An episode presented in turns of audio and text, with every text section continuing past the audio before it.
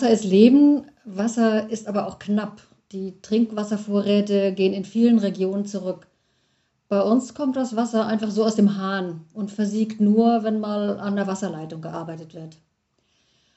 Und äh, passend dazu, Sie werden noch hören, warum, ist mein heutiger Gast bei Abenteuer Promotion, einem Podcast der Hochschule Bonn-Rhein-Sieg. Er hat etliche Umwege genommen, war Schreiner, hat danach statt nur einfach Chemie zu studieren, äh, zur Chemie mit Materialwissenschaften umgeschwenkt und hat sich dann im Masterstudium der Analytik verschrieben. Inhaltlich war es jedes Mal etwas komplett Neues, bis er dann mit der Promotion ja vielleicht das Thema seines Lebens gefunden hat. Wasser. Lassen wir uns überraschen. Ich bin Eva Tritschler und begrüße Sie an den Hörgeräten zur fünften Etappe unserer Forschungsreise. Unser Reiseleiter heute ist Roman Grimmig. Herzlich willkommen, Roman. Hallo. Roman, was trinkst du am liebsten, wenn du so richtig Durst hast? ich finde die Frage gerade super. Also am liebsten trinke ich natürlich eigentlich immer Kaffee. Und ähm, in sämtlichen Veröffentlichungen, Ratgebern, was es nicht alles zu dem Thema Kaffee gibt, kommt man zu dem Schluss, dass das Wasser, was man zum Kaffee verwendet, und Kaffee besteht nun mal zu über 99 Prozent aus Wasser, ich kann keinen guten Kaffee hinbekommen, egal ob ich an Parametern wie Temperatur, Druck, was es da nicht alles gibt, was man bei Kaffeemaschinen, Espressomaschinen einstellen kann, wenn die Qualität von dem Wasser nicht stimmt. Der Kaffee wird danach nicht so schmecken, wie ich ihn haben möchte.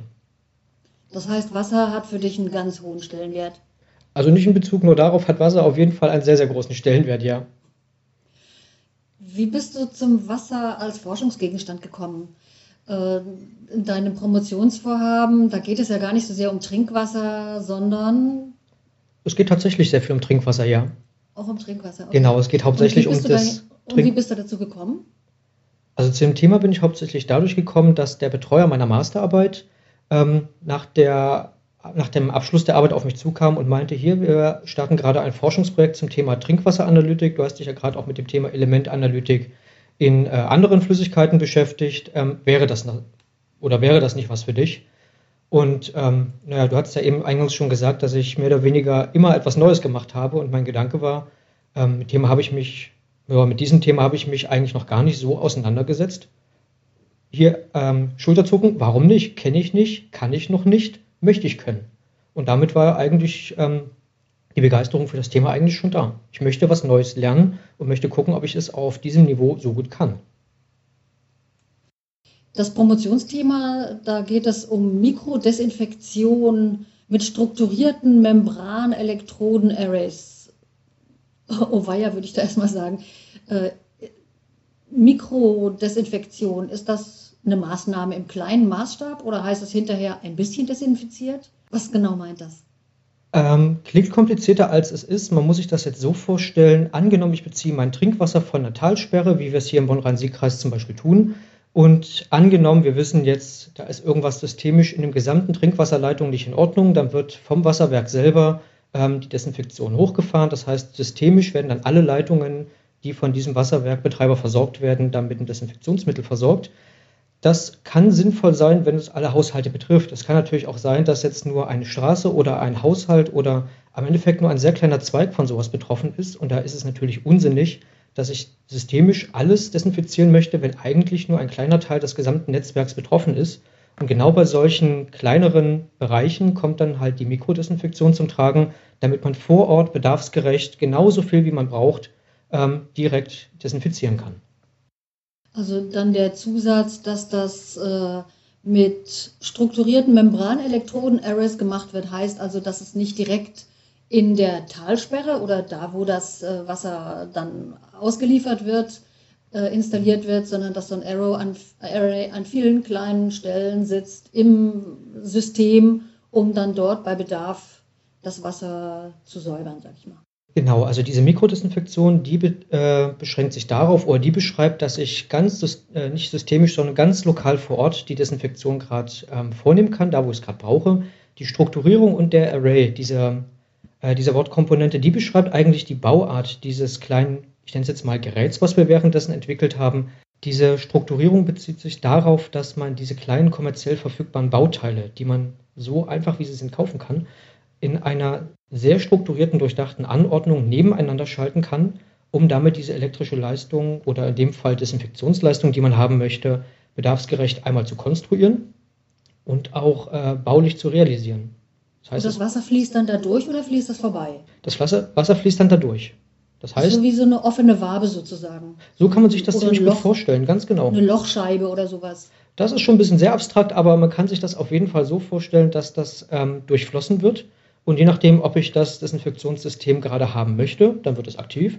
Oder ich möchte es nicht haben, dann ist es unsichtbar und stört nicht. Und wer schaltet das aktiv?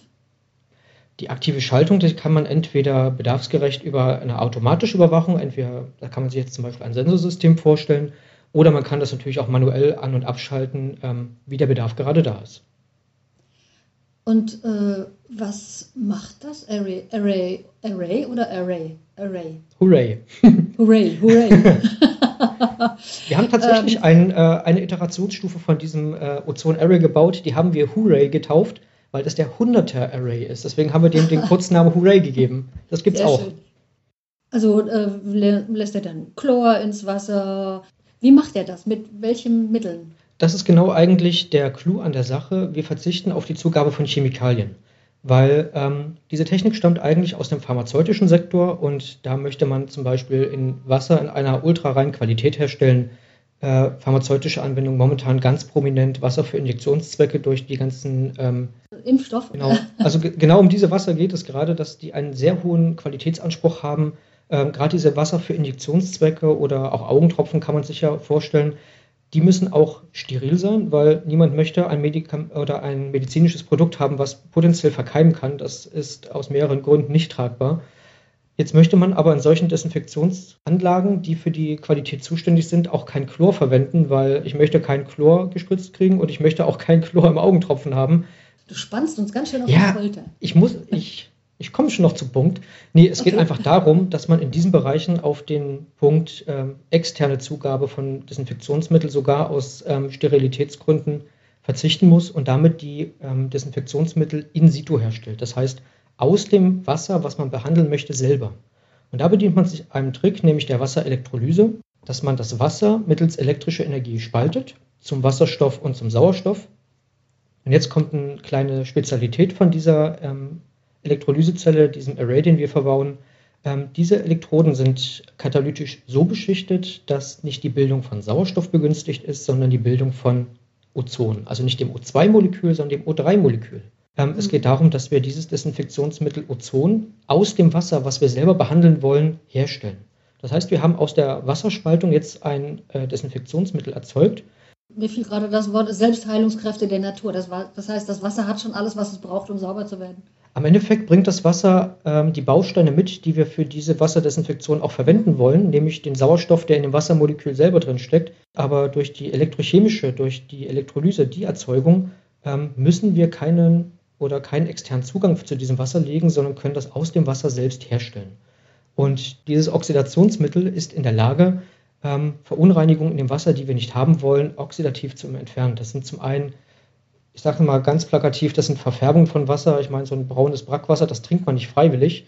Das ist häufig einfach nur, sind da Verfärbungen drin. Das sind aber auch mögliche Krankheitserreger, Bakterien, Viren, die durch Ozon ähm, nachweislich ähm, aus dem Wasser entfernt werden können. Das heißt, nach dieser elektrolytischen Ozonbehandlung haben wir ein genießbares Trinkwasser, was vorher nicht den Qualitätskriterien oder Qualitätsansprüchen, die wir an Trinkwasser nun mal haben, äh, gerecht würde. Also man merkt an, wie du für das Thema doch brennst, ganz schön. Ich möchte aber trotzdem jetzt nochmal auf die Zeit vor der Promotion zurückspringen. Mhm. Ich hatte ja schon erwähnt eingangs, dass du bereits mehrmals wieder mit einem völlig komplett neuen Thema gestartet bist. Was treibt dich an? Warum? Also es wäre ja viel bequemer, wenn du sagst, ich habe da ein Thema und dann mache ich dann das nächste äh, thematisch angelehnte Vorhaben. Warum immer so komplett was Neues? Das ist ja auch zeitintensiv und äh, frisst einen ja förmlich auf oder kann einen auffressen. Äh, ja, das ist auf jeden Fall zeitintensiv. Ähm, das kann ich auf jeden Fall sagen.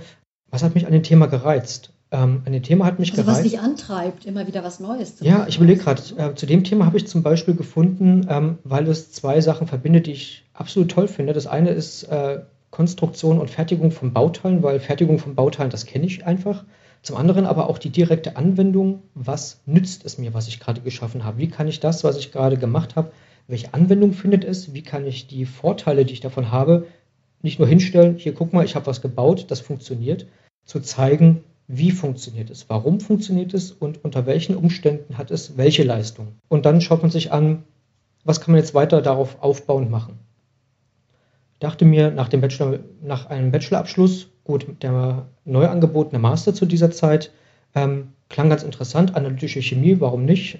Und so hat, hat es mich zu dem Thema eher herangeführt, dass ich mich um Elementanalytik in Motorenöl äh, letztendlich gekümmert habe. Motorenöl, gut, ich meine, es ist laut, es brummt, es macht Geräusche. Ziemlich das Gegenteil von D, also Wasser und äh, Motorenöl ist ja sowas wie Feuer auch und Feuer und Wasser. Das passt ja eigentlich gar nicht zusammen. Ne? Also Verbrennungsmotor und Wasser sind wie Feuer und Wasser. Ja, so könnte man es ja, fast ja. ausdrücken. Bei dem Motor habe ich mir angeschaut, welche Elemente finde ich in einem Motoröl wieder und wie sind sie da reingekommen. Bei dem Wasser jetzt schaue ich mir auch an, welche Inhaltsstoffe hat das Wasser und wie sind sie da reingekommen. Wenn ich das Ganze in Trinkwasser übertrage, da habe ich Mineralstoffe im Wasser, da habe ich meine Magnesium, Calcium, Natrium, Kalium, was man nicht alles kennt, was im Wasser so rumschwimmt. Wie würde da kommen wir vom Hölzchen aufs Stöckchen, ne? Ganz genau. Mhm. Aber ich möchte trotzdem die Frage nochmal stellen, was treibt dich an, so dich äh, auf komplett Neues einzulassen? Ist das die Welt dahinter sozusagen, die du kennenlernen möchtest? Ist das äh, Neugier? Ist das, ähm, dass du sagst, ich weiß was noch nicht und das möchte ich jetzt auch wissen? Also ein unbändiger Wissensdurst? Äh, Wie wenn, würdest du das beschreiben? Also bei der Auswahl würde ich sagen, ja.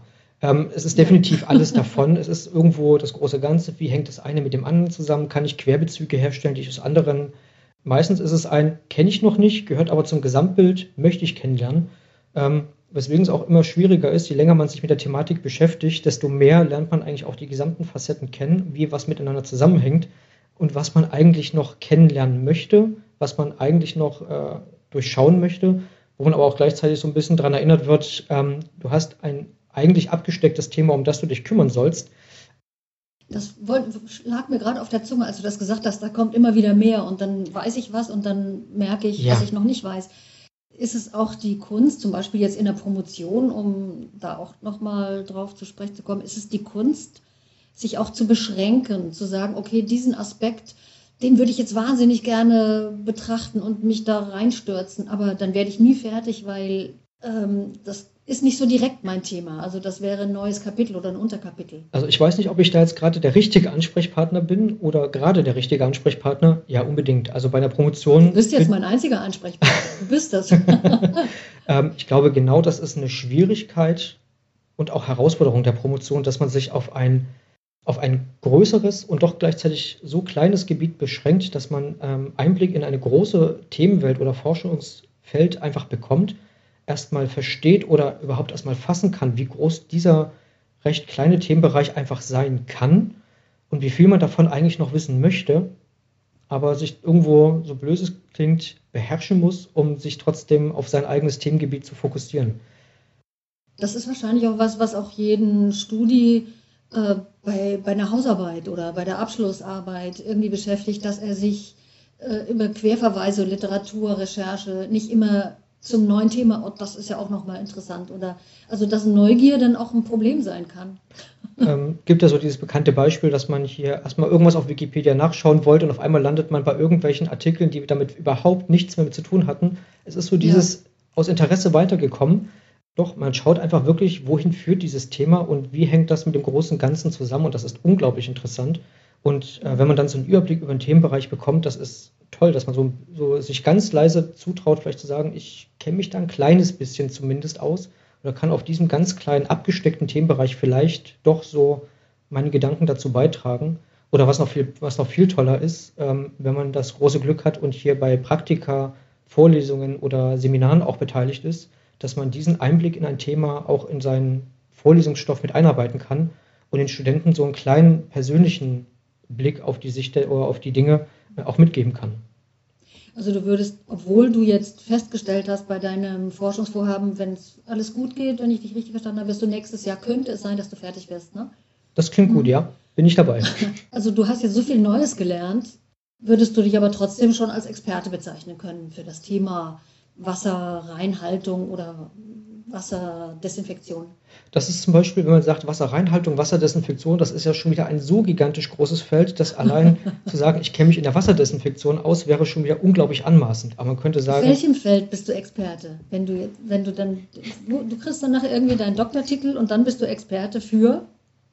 Dann wäre ich zumindest ein Experte für die elektrolytische Trinkwasserdesinfektion mit der Anwendung Leitungswasser. Das heißt, da ist noch Platz für entweder, also für ein Riesenfeld an Forschung noch hinterher. Auf jeden Fall. Da gibt es so weißt, viel, was man daraus machen kann. Ich meine, man könnte ja zum Beispiel auf die Idee kommen, einfach mal Richtung Abwasserbehandlung zu denken. Was kann diese glaub, Zelle das da? Nah, das ist ziemlich naheliegend. Das ist oder? verdammt naheliegend. Das heißt, du planst auch, oder ich höre da so ein bisschen raus, weil du es auch gerne in die Lehre einbringst, dass du gerne auch irgendwo in der Lehre, in der Forschung weiter bleiben möchtest. Ja, das auf jeden Fall. Aber auch ein Punkt, den ich finde, der sehr wichtig ist. Es ist immer blöd, wenn ich Wissen erarbeite und das in irgendeiner Form nur für mich verwende. Also ich finde, es ist auch sinnvoll, dass man dieses Wissen auch direkt weitergibt, dass man den Stand, den man sich erarbeitet hat, direkt als Arbeitsgrundlage für, ich sag mal, plakativ gesagt, eine nächste oder nachfolgende Generation an Studierenden oder auch Doktoranden äh, unmittelbar weitergeben kann. Einfach damit Hand in Hand das einfach immer besser, effizienter, schneller auch ähm, erarbeitet oder erforscht werden kann, klar. Hm. Diese Haltung ist auch ein Grund dafür, was du mir erzählt hast, dass du dafür gesorgt hast, dass deine Bachelor-Thesis äh, veröffentlicht wurde, was ja auch nicht mhm. unbedingt selbstverständlich ist, dass deine Masterarbeit genauso äh, in einer wissenschaftlichen Publikation gelandet ist und äh, mit dem Promotionsvorhaben wird das dann wahrscheinlich ähnlich sein. Die sind auch alle in Vorbereitung und ja. hoffentlich ähm, bald genauso veröffentlicht. Nee, ähm, und bald Pflichtlektüre bei irgendwelchen Studenten. Die armen Studenten. Na, ich hoffe, du hast es so verständlich geschrieben, wie du es jetzt auch hier erklären konntest. Ich habe jedenfalls so einen ganz guten Ansatz bekommen. Trotzdem bin ich immer noch ein bisschen geflasht, denn eingangs sagte Roma noch, klingt komplizierter als es ist, aber das kann wohl nur ein Experte über sein Thema sagen. Wir haben auf jeden Fall gehört, was passiert, wenn man bei seiner Forschung immer tiefer gräbt. Jede Antwort generiert mindestens fünf neue Fragen. Man merkt dann, dass das eigene Expertentum sich wieder nur auf einen winzigen Ausschnitt, auf einen Aspekt des Ganzen bezieht. Die Kunst liegt also darin, sich auch mal zu beschränken, ein aus der Arbeit resultierendes Thema zu parken, bis die eigentliche Forschungsfrage zu Ende geführt ist. Und wahrscheinlich kann man sich darauf verlassen, dass die Neugier sich dann schon das nächste Stöckchen suchen wird. Das war Roman Grimmig. Vielen Dank für die Einblicke, die du uns gegeben hast. Und äh, wir werden unser Trinkwasser, wenn wir das nächste Mal den Hahn aufdrehen, vielleicht noch unter ganz anderen Aspekten angucken und nicht gleich in Panik ausbrechen, wenn es mal ein bisschen anders schmeckt als sonst und denken, da ist jetzt Strom drin. das war Roman Grimmig. Tschüss. Bei Fragen an Roman oder Anregungen für diesen Podcast bitte einfach eine E-Mail schreiben an podcast.km.h-brs.de. Beim nächsten Mal spreche ich im Podcast Abenteuer Promotion der Hochschule Bonn-Rhein-Sieg mit einem Doktoranden aus den Ingenieurwissenschaften. Und ihr und Sie seid an den Hörgeräten dann hoffentlich auch wieder dabei. Bis dahin verabschiede ich mich, Ihre und eure Eva Tritschler.